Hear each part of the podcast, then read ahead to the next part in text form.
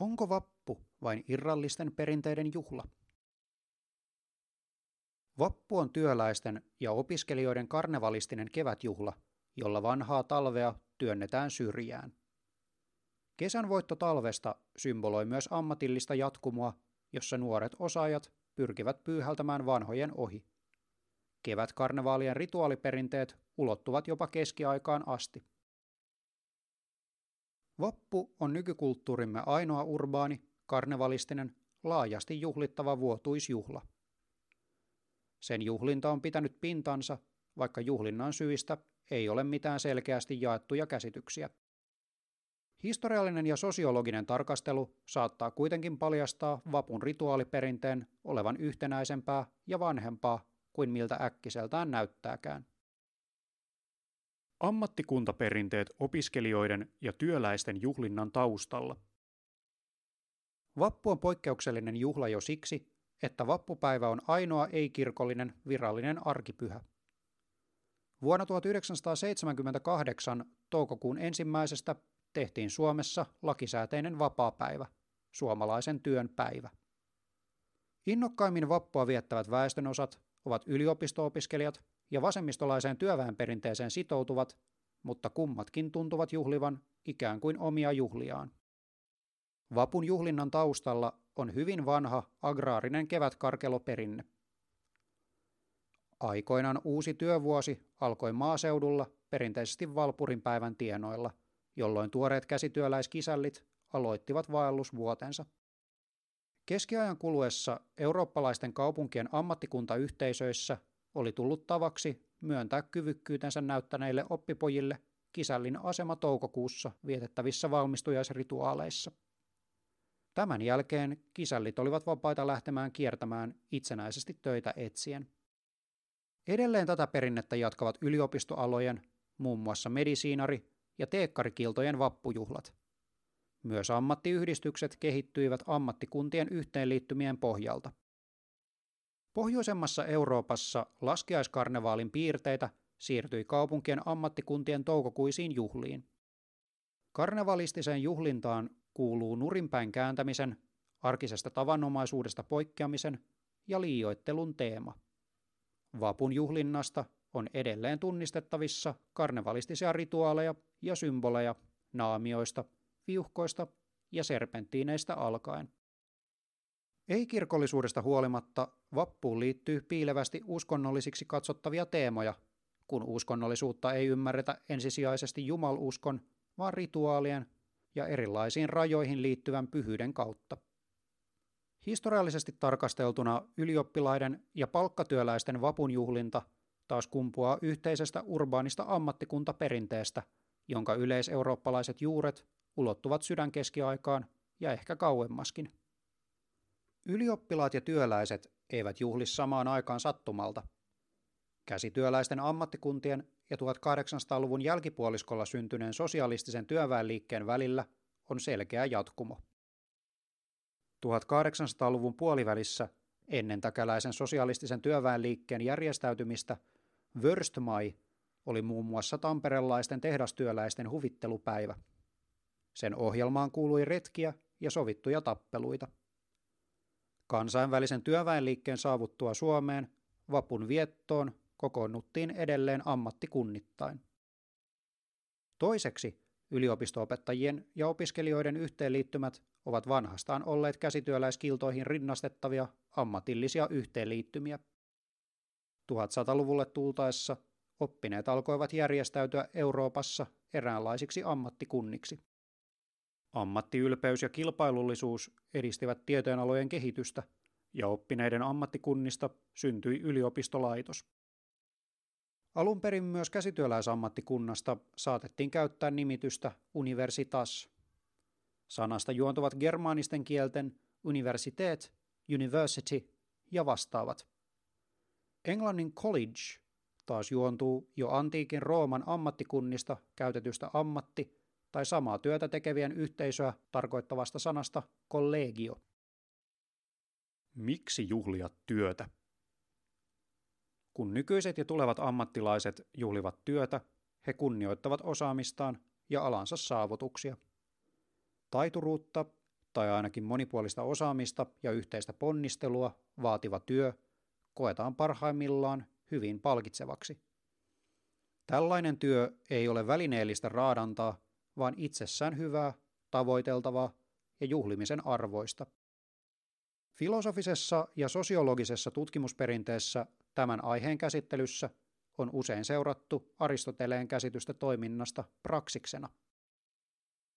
Kevätkarkeloiden tyypillisiä menoja ovat olleet hedelmällisyysrituaalit, symboliset turnajaiset, kisat ja taistelut, joissa vanha talvi häviää nuorelle kesälle. Eteläisemmässä Euroopassa pakanallinen kevätjuhla lomittui helmi-maaliskuun sijoittuvan kristillisen laskeaiskarnevaalin yhteyteen. Pohjoisempana sitä on ollut luontevampi viettää vasta toukokuussa. Nykysuomalaiselle vapulle ovat edelleen tyypillisiä kesän voittoa juhlistavat symbolis-ritualistiset kuvaelmat. Piknikille, Linnanmäelle ja grillaamaan mennään, vaikka räntää sataisi. Kesä ei ole vain luonnonjärjestykseen kuuluva ilmiö, vaan kesän koitto ilmentää uudistumista, nuorten voittoa vanhoista, elämän jatkuvuutta ja uudesti syntymistä sosiaalisessa ja kulttuurisessa mielessä. Teekkarifukseille annetaan lakit kiltasymboleineen ja aikuiset taantuvat lapsellisiksi ilmentääkseen jälkikasvunsa ja nuorempiensa kasvua vertaisikseen. Vanha talvi väistyy uutta synnyttävän kesän tullessa. Näin käy myös ammatillisessa jatkumossa. Omalla alallaan aidosti kehittymään pyrkivä yrittää lyödä ammattikuntansa vanhat mestarit laudalta. Aloittelijoista tulee vähitellen mestarien ja opettajien vertaisia, ja ennen pitkää osa heistä menee vanhoista ohi. Yhteistä hyvää ja jaettua taitojen kehittymistä tavoittelevan työn rinnalla ja pinnan alla kytevät eturistiriidat. Kisälli myi päivätöitään pajan tai verstaan omistavalle mestarille, joka omi itselleen osan alaisensa tuottamasta lisäarvosta. Perinteinen käsitys työn itseisarvoisuudesta alkoi myöhäiskeskiajalta lähtien marginalisoitua siirryttäessä vähitellen omaan käyttöön tuottamisesta ja käsityöläisyydestä teolliseen tuotantoon ja palkkatyömarkkinoihin. Kehittyneessä palkkatyöyhteiskunnassa ja teollisessa kapitalismissa tuotannollista työtä käsitellään ensisijaisesti välineellisesti hyödyllisenä, kaupattavana hyödykkeenä. Ajatus työstä juhlittavana ja arvokkaana asiana on käynyt modernissa kulttuurissa oudoksi ja säilynyt elinvoimaisimpana akateemisten ammattikuntien piirissä. Rituaalit elävät erityisesti opiskelijajärjestöjen perinteissä.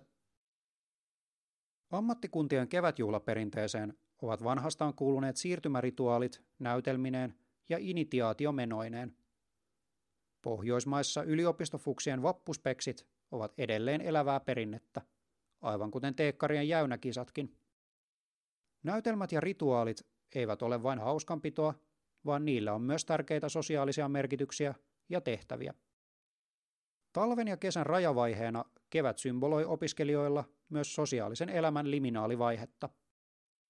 Ammattikuntakisällien tavoin korkeakouluopiskelijat elävät pitkää siirtymävaihetta kohti ammatillisuutta ja aikuisuutta.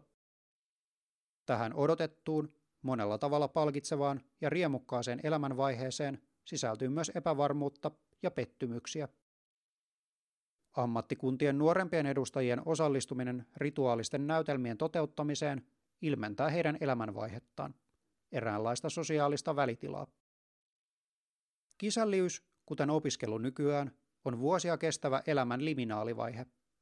On jo saavutettu tietty itsenäisyys lapsuuden perheestä, mutta ei vielä pysyvää ammatillista asemaa. Vailla vakituista kotia ja perhettä elävä kisälli ylioppilas omistautuu alallaan kehittymiseen ja perheen sijasta vertaisyhteisölleen. Nykyopiskelijatkin löytävät vapun karnevalismista ja rituaaleista tapoja ilmaista ja purkaa liminaalista elämänvaihettaan. Irtiotoilla, kuten päihtymisellä, julkisella virtsaamisella ja promiskuiteettisilla suhteilla, on vahvoja symbolisia merkityksiä. Toisaalta vappuna toimitaan vahvasti perinteisten sääntöjen mukaan. Haalareiden tuunaamiseen suhtaudutaan pyhällä pieteetillä. Helsingissä mantalla on oltava oikeaan aikaan, Ullalinnanmäellä ajoissa oikeiden eväiden kanssa ja niin edelleen. Karnevalismiin kuuluu nurinpään kääntäminen ja hierarkioiden tilapäinen kumoaminen. Vappuna juodaan ja syödään epätavallisissa paikoissa, joskus epätavalliseen seuraan eksyen, ja rikotaan usein siis muitakin ruumiillisuuteen liittyviä rajoitteita. Anarkistisuudestaan huolimatta tällaisella juhlinnalla on tulkittu olevan myös yhteiskunnallista järjestystä ylläpitäviä tehtäviä. Nuoret ja yleisimminkin kaikki alemmassa asemassa olevat saavat nokitella vanhemmille ja valtaa pitäville. Edes muutaman hetken kaikki ovat tasaveroisia ja nauttivat jumalallisesta yltäkylläisyydestä. Voi olla, että tällainen juhlinta purkaa yhteiskunnallista painetta ja luo katteetonta toivoa paremmasta. Tai ehkä raja tuon puoleiseen häviää ja pyhä autuus murtautuu hetkeksi elämäämme. Kirjoitus on muokattu versio uutistamo.fi-sivustolla huhtikuussa 2015 julkaistusta jutusta ja pohjautuu artikkeliin Keväisen työnjuhlamme karnevalismi ja rituaalit, joka on julkaistu Tiede ja edistys lehden numerossa 1 kautta 2008.